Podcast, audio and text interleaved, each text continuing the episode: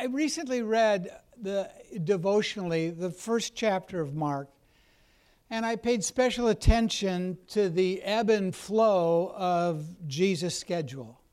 Uh, in looking at kind of a, a meta view, kind of an overview of that, I, I made some devotional notes to myself, and I noticed uh, a, a, number of things. Number one, I noticed that uh, in verses 9 through 11, uh, I need to be, con- where it mentions that, uh, that amazing day in the life of Jesus when he's baptized in water and the Father speaks from heaven and the Holy Spirit comes down in the form of a dove. That's an amazing day in his life, a turning point. It's the place, it's the point at which he begins his public ministry. I, I, I thought, why, why, why was Jesus approximately 30 years old when that happened? Why not 25? Why not 35? Why not, why not 40? And I, and I just jotted this down to myself that I need to be content, at peace, and wait for the timing of the Lord for some things. That whatever reason, what, whatever, for whatever reason, the Father planned that out, that day, that, that timing was important. They, Jesus wasn't waiting because what he was about to do was insignificant. In fact, he was waiting till the Father's timing because it was of the utmost significance, because it was the utmost importance. Uh, just a, an anecdotal uh, thing. I met my wife the last week of high school. Uh, we went to the same high school. We had 550 people in our graduating class, and I was walking down the hallway. I needed a ride to work. I yelled down, Hey, anybody headed this direction? I need a ride. She said, Okay and uh, that's how we met. Well, I didn't know at that time, and by the way, we were not ready to get married. Uh, I didn't know at that time that we would eventually that would eventually lead to my salvation, and that would eventually lead to us getting married, having two sons and seven grandchildren. That, you know, you don't know some of those things. I do love it when Jesus comes back. Shortly after that, he comes uh, fr- he goes directly from his water baptism experience out into the wilderness where he's tempted for 40 days and he comes back. And this is the first public message that we have that, that we have recorded. He says, The time is fulfilled and the kingdom of God is at hand. Repent and believe in the gospel. The kingdom was at hand. He announces that. Well, the reason why the kingdom was, was at hand was because the king of the kingdom was at hand. And when he comes to rule and reign, and when we allow him to do that, to do that in our lives, kingdom stuff happens.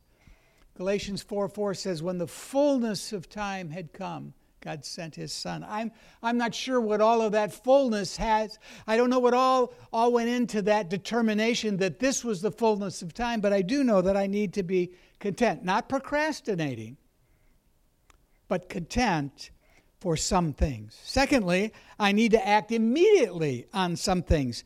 In verses 10 through 29 of that, of that chapter, the word immediately appears six times. Other translations, uh, it says immediately in uh, King James English, or excuse me, in NASB uh, English. Uh, in King James English, it says straightway. Other translations say without delay.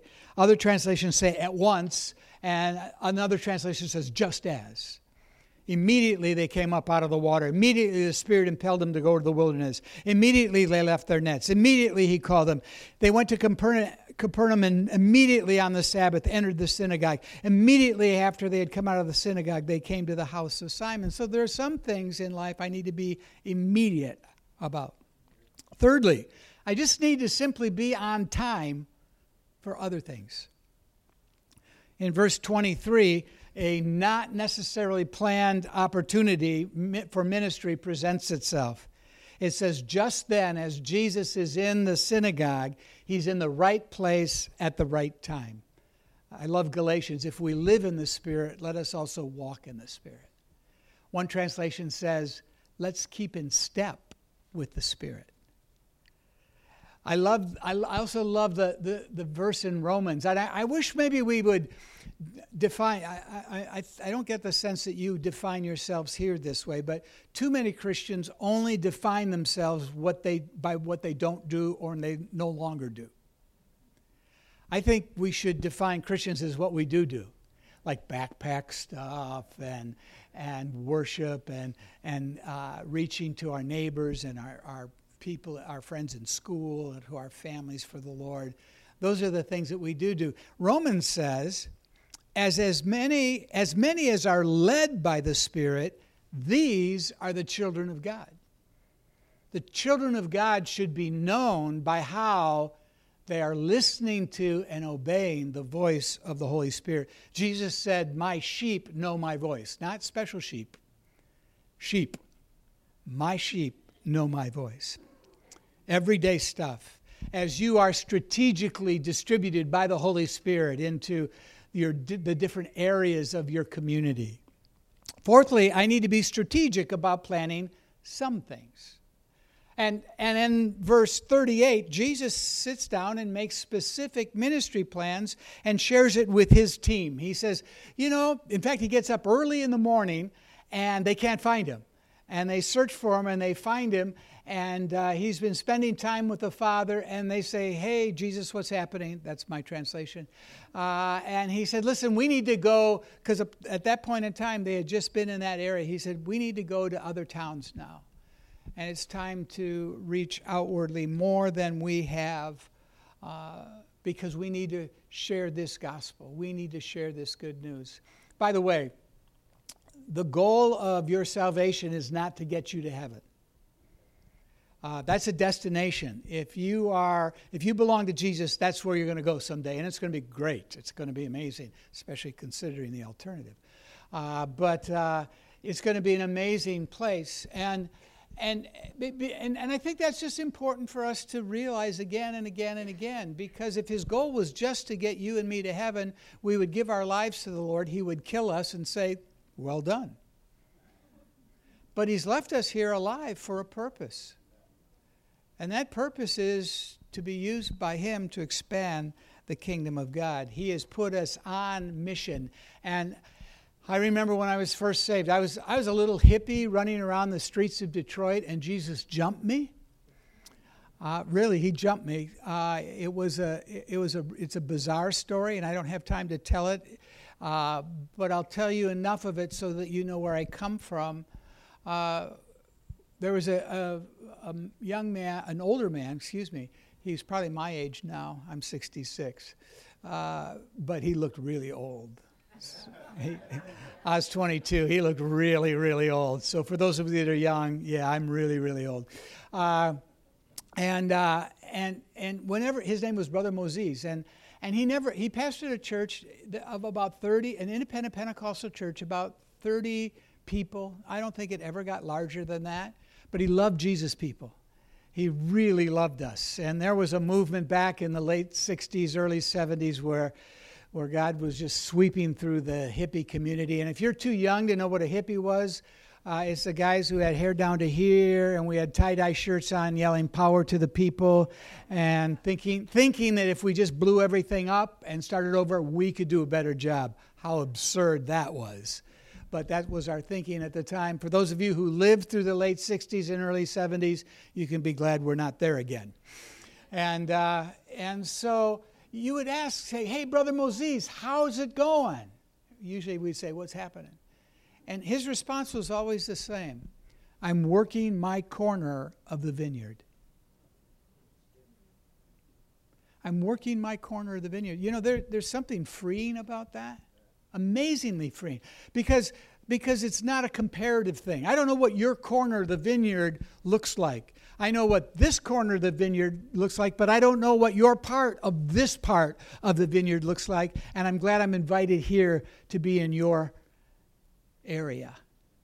And if I work my corner of the vineyard and you work your corner of the vineyard, the work of the kingdom will get accomplished because I'm the only one who can do my specific part, and you're the only one that can do your specific part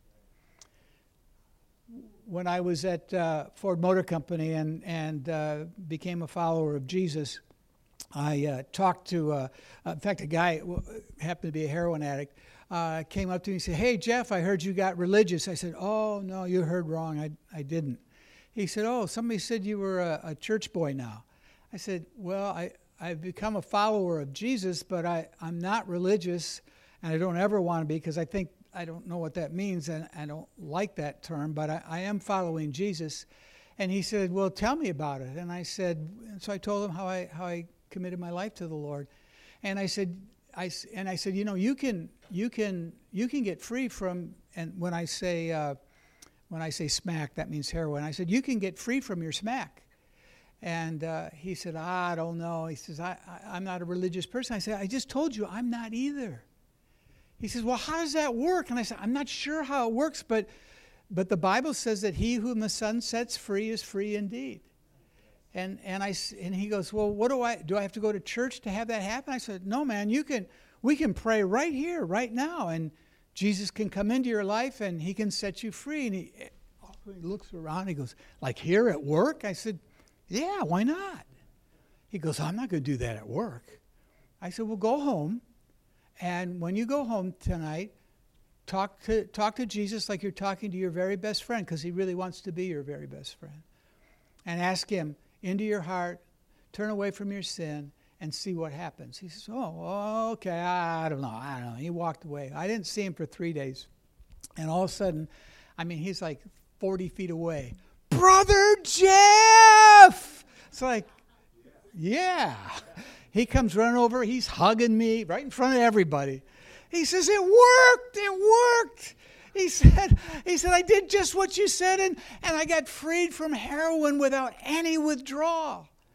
And I said, Oh man, I'm happy. And he said, I'm telling all my friends that. I said, Oh, don't tell them that because it doesn't always happen that way. Sometimes they have to go with, through withdrawal. Ah, no, never mind. Just tell them that. It's okay. and, uh, and, and the gospel, the gospel works everywhere. It's the good news. Let's let the gospel do the heavy lifting. It's, it's Jesus that saves, it's Jesus that sets free. I was unchurched. I, uh, I, I had been counting backwards, uh, looking at, we think I, I was in church 20 times, some kind of church, any kind of church, 20 times in my entire life by age 22. And that's the first time that somebody shared Jesus with me. Uh, I didn't know anything. I mean, I knew nothing. Old Testament, New Testament. I'd watched the Ten Commandments. You know, I saw Charlton Heston do his thing. All right, that was that was it. And uh, to make a long story short, it was my wife who gave her heart to the Lord and and talked to me about Jesus, and I was furious with her. She tried to show me. She tried to show me uh, verses from the Bible. I picked up her Bible, I threw it across her apartment, I cursed at her, used my favorite words, told her she was stupid, she had collect, uh, committed intellectual suicide. I was a Marxist. Um, uh, Karl Marx said, Religion is the opiate of the masses. I quoted that to her and just wanted nothing to do with it. Make a long story short, she brought me to some Jesus meetings where everybody looked like me uh, and, uh, and talked about, about giving their hearts to Jesus. It didn't make sense. N- none of it made sense. Give your life to Jesus. It's like, okay, first of all, he's dead. How could I give myself to somebody who's dead? No, he's alive. What do you mean he's alive? Well, he's alive. How do you know he's alive? He's in my heart. What do you mean he's in your heart? That doesn't make any sense to me. Jesus died for you. How could he die for me? He died before I died. I wasn't even alive. I'm not even dead yet. Give your life to Jesus. Even if I could give my life to Jesus, what would he do with it? None of this, none of, I tell you, I know what it's like to be blind, blind, and deaf, and, and just not get it. But my wife continued to, we weren't married at the time, continued to share the Lord with me. Went to a, a, a, big meeting one time. I embarrassed her the night before. I don't have time to go into that. I really embarrassed her. I'm taking great joy in that right now. But anyway, uh, that night I was sitting there, and the person invited a whole bunch of people to, to accept Christ in their lives. They went forward. Um, and they talked about the baptism of the Holy Spirit. I had no idea what that was. I know it was, we were in church for two and a half hours, and I needed a cigarette. I really needed it. I just, I wanted out of there. thinking, who does this? For, who goes to church for two and a, you know, this is crazy. What am I doing here with these people? They're nuts. And, uh, and not, I don't understand anything that's going on. I don't understand the music. I understand nothing. And then, uh, then I heard him say something that registered. He said, if you need more power in your life, come forward. Well, I stepped, I said, power, power to the people. Apparently, God was on the side of the revolution. God would give political power. I'm in. So I stood up and I went out in the aisle because the aisles were clogged all the way back. And, and this is what my prayer of salvation sounded like. It went something like this God, I don't like these people. And I don't believe what they're saying is true. But if you're as real as they say you are, I really want to know it. And I really did. I needed it settled in my heart.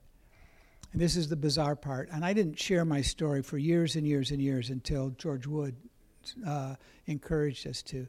I felt like an invisible hand come around my body and pick me up and begin to bounce me up and down. And I wasn't flexing my knees and I wasn't jumping and I wasn't flexing my, my ankles. I'm just being bounced up and down like three or four times. And then that invisible hand that wasn't there let go. And I didn't have any strength to stand. And so I started falling backwards and I started to speak in tongues, which I did not know what that was.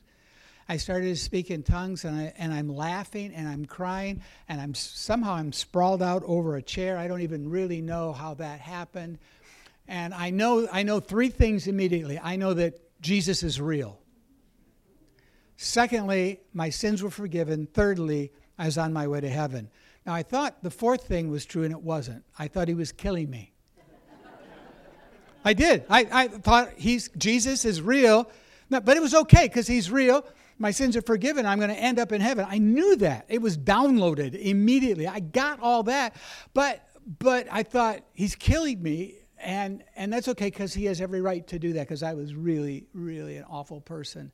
And and so my first words in English were Jesus, don't kill me tonight. Let me live. So if anybody's ever done that, just walk by and go, "Yeah, kill the carnality in that dude." just kill it. Kill as much of you can as you want to right now.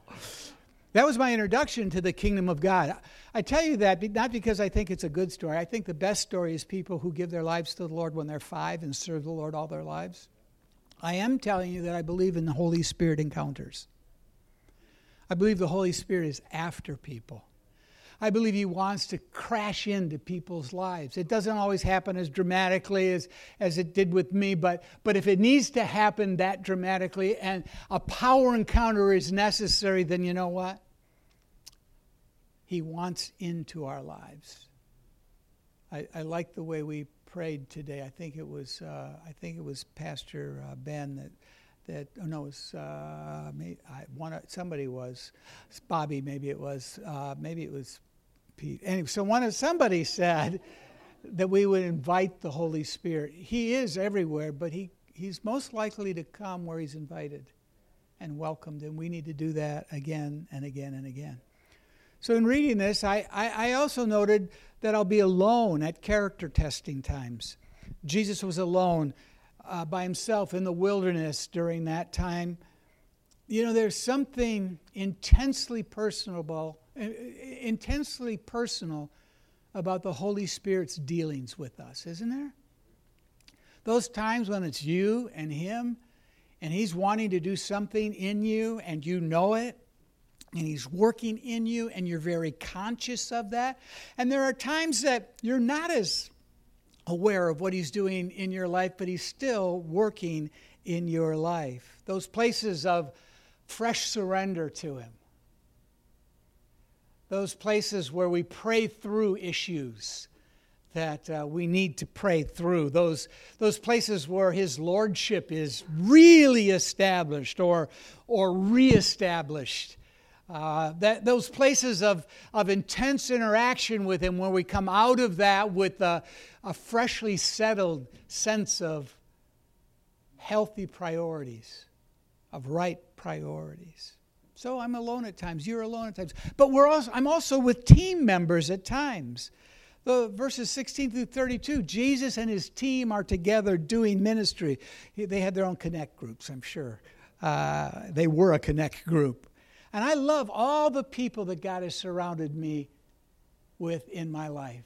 From the very beginning, 44 years ago, to the people, the colleagues, the friends that surround my life now.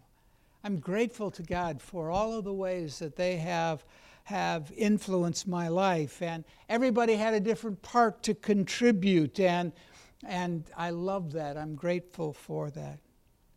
Thirdly, I'll be with those who have needs at times. I think that's true for all of us. The needs around us are always, always there. And you and I know that we don't have the resources to meet those needs, but we know who does. And the resources of the Holy Spirit are always, always there, ready to be ministered. And then I'll be alone at soul replenishing times, and, and I, I, I, already mentioned that. And then let me get to the main thing. Now, all of that was introduction. Uh, I, want, I was devotionally thinking about the places that ministry took place uh, in those first uh, two chapters. Uh, after Jesus' baptism in water and his temptation in the wilderness, they go to Capernaum and they go to the synagogue. And Jesus begins to teach. This is his first public ministry, by the way, that we have recorded. His first public ministry. And in the midst of his first public ministry in the synagogue, a demonized man blurts out and interrupts the service. How'd you like that for the first time you ever preached, Pastor Ben? The first time you ever led worship. In the midst, dude, that's not in my notes. You know, deliver a demonized guy and go on with a message and go on with worship. That's what they did. That's what he did. Later, later it says that then Jesus went to their synagogues, plural, throughout all Galilee, preaching or proclaiming and casting out the demons. Note that specific ministry takes place within the four walls of a synagogue. Then he goes to, to Peter's house and heals Peter's mother in law. He is healing people then in the street because uh, the house is too full, so he has to minister in the street. Then he's out in the open. They move themselves out of the city into a more open place. And then again, they return back to what is most likely Peter's home. And, and the same kinds of activities and the same kind of ministry takes place outside the walls of the synagogue as it does inside the walls of the synagogue, except for a couple of things. Number one, the healing of a leper could not have happened inside the walls of the synagogue. The leper wouldn't have been allowed in. The paralyzed man most likely wouldn't have gotten in the doors, but he barely got in the house. he got down, let down through the roof. Healing of a fever, various diseases, releasing demonized people, all of that happens inside and outside the four walls of the synagogue. And then in Mark chapter 3, we see Jesus in a synagogue setting once again. Let me read these five verses. He entered again into a synagogue, and a man was there whose hand was withered. They were watching to see watching him to see if he would heal on the Sabbath so that they might accuse him. He said to the man with the withered hand, "Get up and come forward." And he said to them, "Is it lawful to do good or to do harm on the Sabbath or to save a life or to kill?" By the way, Jesus knows that they really want to kill him. And he's saying, listen, is it, is it lawful to do good or to do harm on the Sabbath, to save a life or to kill? And I think it, parenthetically, like you want to kill me. But they kept silent. After looking around at them with anger, grieved over the hardness of their heart, he said to the man, Stretch out your hand. And he stretched it out, and his hand was restored. This time, the need is not some, some kind of deep evil that is life controlling, that spins somebody's life out of control. And by the way, if you're here today and your life is out of control, you've come to a good place. Let me rephrase that. You've come to the right person, and his name is Jesus. Remember, I, I don't want I don't want to make you think that my past was all filled with heroin addicts, but here's another heroin addict story. Uh, I got a call when I was pastoring, and uh, a fellow who had graduated from Teen Challenge and had been freed from uh, heroin for probably a good five years. I uh, was doing really, really well, and I, I got a heartbreaking call. said, "Hey, Pastor Jeff, I uh, I started using again." And I said, "Oh, I'm so sorry to hear that. I am really sorry to hear that." And he said, "And I, I he said I, I know." And, and he said, "I've repented. I've." I've, I've, I've repented from that, but I'm, I'm going through withdrawal. Will you come over and, and sit with me? And I said, Sure, I'll be there. So I, I drove over to his house, and as I arrived, uh, his ex wife, who had only known him as a heroin addict before he went to Teen Challenge, before he got free, uh, had stopped by his house. And so she's there, and of course, she's seen him uh, go with, through withdrawal before and fail and everything else. And so he's going through withdrawal. And so I get there, I'm introduced to her, and I'm sitting there, and, and he starts, you know, uh, with the withdrawal thing. And and he looks at me and goes, Pastor, pray for me. I'm, I'm Jones and bad. Pray for him. I said, Sure, no problem. So I, I lay hands on him and, and I'm praying for him. He goes, No, no, no, no, pray in tongues, pray in tongues. Okay, okay. So I'm praying in tongues. He's praying in tongues and she's watching. And uh, we're praying and we're praying and we're praying and we're praying and, and uh, praying in the Spirit. And, and then, you know, things start to dissipate. And, uh, you know, he goes, Oh, thanks, thanks. And, and I look and her eyes are like, and, and I give my best five minute explanation of the baptism of the Holy Spirit and speaking in tongues. And I know it went, you know. She goes, okay, uh huh. Okay, and then he goes, "Oh, Pastor Jeff, Pastor Jeff, come on, we need to pray some more." I, said, I started, "No, no, pray in tongues." So we're both praying in tongues, and she's watching us. And uh, and uh, after that round, she says, "You know, I, I think I'll just go." and, and she left. I, I, felt bad about that. I really wanted to go after her, but we had to pray some more. Uh, the kind of, of deliverance ministry, the kind of ministry, too, too many times we, we don't have a worship team to call to the platform in the living room of a heroin addict who's going through withdrawal. We, we sometimes think we just have to do something when he wants to do something and He can do that. This time, it's not a life controlling issue, and, and it's not a terminal disease issue. So when Jesus healed the leper, that, back then that was terminal and isolating and all of that. This time, the need is related to something that's wasted away. It's related to something emaciated, something weakened.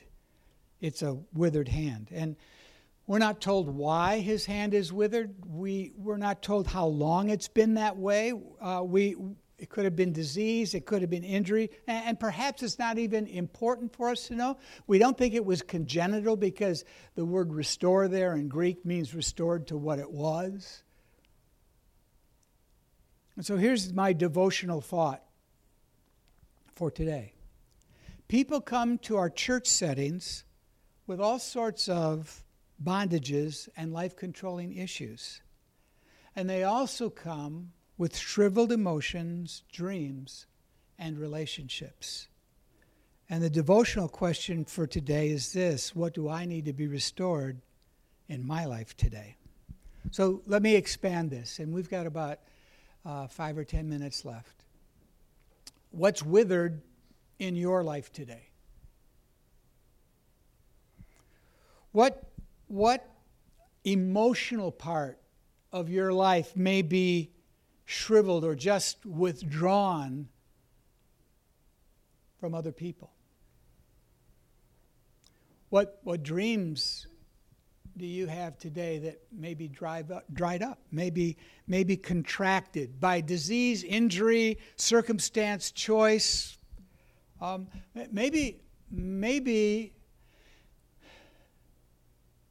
Maybe you needed to withdraw your emotional life for the sake of survival. Maybe you need to do that because of an abusive situation, an abusive relationship. And, and maybe you did that out of setting some kind of really good, healthy boundary, and yet now you find it still contracted when you should be able to release that part of your emotional life. Maybe it's your faith journey. and maybe we don't need to know the reasons why or for how long, but maybe your faith journey is not what it needs to be. When I was younger, and people would say, you know, I'm, I'm really not walking with the Lord the way I should, I, I, would, my response would be, you know, I'm, I'm sorry for that. You know, what can I do to help you with that? And I, I hope I'm not turning into a, a grumpy old man, Pastor Ben, but I, I don't let that slide anymore. I, if somebody says, you know, I'm really not serving the Lord the way I know I should, my response now is, why? Stop it. if, if you know that, then don't do that anymore. Don't live that way anymore. It's not worth it. But sometimes we're afraid to even attempt again. There are, aren't there risk issues in life? There are. For somebody this morning, I, I, I had a long time to pray on my, uh, on my way here. Uh, yesterday, I've been on the road since Thursday and had a, a real. Uh, a real long prayer time specifically about this morning, and, and these are some things that that uh, that I felt could be true about. I don't know if it's for the first service or the second service. And let me tell you what we're going to do, and so so that you know, we're going to have what I would call an altar call. I didn't know those words 44 years ago. I know what they mean now. And I'm going to ask people to come forward. But here's here's uh, here's what you need to know. I I really don't want you to come forward unless the Holy Spirit is really pinpointing something in your life. Um, I don't, I'm, there's no ego involved. You know, please don't respond out of a pity thing for the old guy. Okay, yeah, please understand that. Are we on the same page? But here's here's what I was thinking, because here here's what happens. Jesus is in a synagogue, and there's a guy with a shriveled hand. Okay, and, and Jesus sees him and says, Hey, you, come forward. And it's like, okay, I'm a guy with a shriveled hand. The last thing I want to do is come forward in front of a bunch of people to see my shriveled hand. But it's at that point in time that Jesus says, Stretch out your hand. He asks him to do something that he hasn't been able to do. And at that moment, at the request of Jesus, with the empowerment of Jesus, with the grace of God extended by Jesus, he's able to find that freedom. And so I, I think that there's a, a person here this morning, and it may be this service or next service, where there's a step of obedience that there's a step of obedience that you know the Lord wants you to take and you're being held back by that, uh, from that, because of some kind of fear. And I believe Jesus wants you to, uh, to address that in your life today, in just a minute. There, there's also somebody here, in, I don't know if it's this service or the next service, where uh, you're familiar, you've heard this verse in Zephaniah where it says that the Lord sings over a person, sings over you with joy. And yet you you've never had that sense that God is so pleased with you that he would sing over you with joy. And and I believe the Lord wants to address that in your innermost being today so that you know that he sings over you with a with a with with a with a joyfulness that that uh, you haven't experienced at this point in time and then also uh, somebody who's being haunted by some past memories of sinfulness uh, that uh, you just uh, you do well but you don't seem to be able to shake them. Let me let me tell you what i believe the lord's going to do. I believe what he's going to do is he's going to take that gallery of impressions and that gallery even the drone ones the overview he's going to take that those impressions those mental pictures and he's going to put them in a hallway like a museum and it will be up to you to never go down that hallway again. When you start to go down that hallway, it'll, be, it'll become that vivid to you that those impressions and those memories that have haunted you and restricted you, that, that they're now going to be placed in a hallway of memories but, the good news is this you do not need to go down that hallway in that museum of your life any longer. And the Lord will help you say, uh uh-uh, uh, don't go down there. Don't visit those places any longer. And it'll become that vivid to you. And then also, somebody, uh, lastly, with, uh, with uh, your devotional life is not what you want it to be. And this is, again, somebody specific. I, probably if probably all of us could raise our hands and say, Yeah, that's me. I, my devotional life isn't everything I want it to be. By the way, this was a really good, most of the time, my devotional life is not this. Most of the time, my, my, my devotional life is, okay? This was a really good week. but, but your devotional life, you're, you're struggling with it because you have some, some sense that it should be every day and and you need to get a realism about that but you also need to be free from the you, you need grace introduced back into your devotional life rather than some prescribed legalism and uh, the lord wants you to be able to you know what are the things that are just out of reach? Those are some specific things but then there's other things that are just out of reach. And so for those of you that that uh, uh, have that kind of thing going on or anything else that you just feel you need to have extended, I'm going to ask for you to get up. Um, Pastor Bobby, if you'll come back. Uh, I'm going to ask that you would uh, come forward and just make a line here, and I want to pray with you. I'm not going to pray long with you. It's just going to be a short. In fact, why don't we all stand? It's going to just going to be a short, brief uh, time of prayer. Pastor Ben's been on sabbatical, and he doesn't know how to pray anymore. So. But uh, I will ask him to join me. Anybody in regards to that, please uh, come forward now because we don't have a lot of time, and I know the parking lot needs to get empty in order for it to be full again. Okay, God bless you. Anybody else? Okay, let me pray over you, and then uh, we'll be dismissed. And I think there's some sort of connection happening now between services, and Pastor Ben will be there. Father, thank you for your love and your grace. Thank you, Father, for those things that are withered in our life that you restore, that you are the one that pursues us, and then we become pursuers of you. And I pray, Father, that your grace will be upon this congregation in an increased way, and that they'll continue to serve you and minister to people in the confines of this facility and outside in their daily lives, in their corner of the vineyard. In Jesus' name, amen. God bless you.